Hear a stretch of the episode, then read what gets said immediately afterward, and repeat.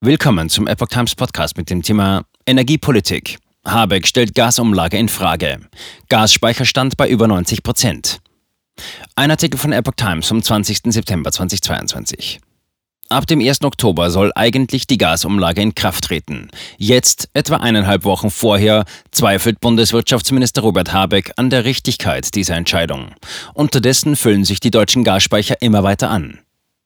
Bundeswirtschaftsminister Robert Habeck stellt laut einem Bericht des ARD-Hauptstadtstudios die Gasumlage in Frage. Dies habe Habeck in einer internen Sitzung der Grünen in der vergangenen Woche deutlich gemacht, berichtete das ARD-Hauptstadtstudio am Montagabend. Sein Abrücken von der Gasumlage begründete der Minister demnach mit finanzverfassungsrechtlichen Zweifeln.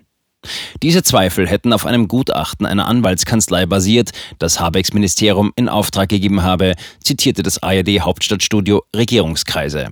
Kanzleramt, Justizminister und Finanzministerium hätten aber den bisherigen Weg bestätigt. Zuvor wollte sich Habeck in der Debatte um die Gasumlage mehr Zeit verschaffen. Dabei sollten die ersten Abschlagszahlungen auf Ende Oktober verschoben werden, wie aus einem Entwurf des Wirtschaftsministeriums hervorging. Gasumlage sinnvoll oder nicht? Mit der Gasumlage will die Regierung Energiekonzerne wie den Gasimporteur Uniper stützen.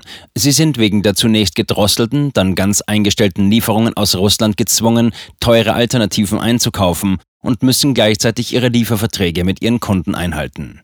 Der Staat will vermeiden, dass die Unternehmen in Finanzschwierigkeiten geraten und so die Versorgungskette wie im Dominoeffekt zusammenbricht. Uniper hat bereits milliardenschwere Staatshilfen und weitere beantragt. Allerdings stellte sich kürzlich heraus, dass auch Unternehmen, die nicht in existenzielle Not geraten sind, ebenfalls Gelder durch die Gasumlage abschöpfen könnten. Unternehmen könnten sogar versuchen, mit der Umlage Zusatzgewinne zu erwirtschaften, wie es in Branchenkreisen hieß. Habeck habe in der Sitzung deutlich gemacht, dass der Finanzierungsbedarf des Unternehmens deutlich höher liegt als bei der Aushandlung des ersten Rettungspakets, berichtete die ARD weiter. Uniper hatte vergangene Woche erklärt, seit der Unterzeichnung dieses Stabilisierungspakets habe sich die europäische Energiekrise weiter verschärft, da derzeit keine russischen Gasmengen durch Nord Stream 1 geliefert werden und sowohl die Gas- als auch die Strompreise sehr hoch und volatil sind.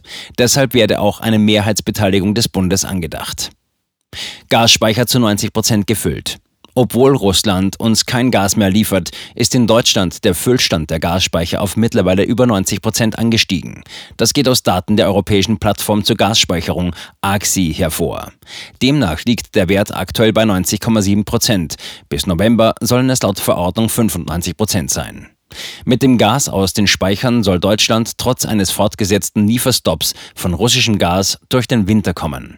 Derzeit erhält Deutschland Erdgas über Pipelines, etwa aus Norwegen und den Niederlanden. Zum Jahreswechsel sollen die ersten 2 Terminals in Betrieb sein, wo verflüssigtes Erdgas, LNG, wieder gasförmig gemacht und ins deutsche Netz eingespeist wird.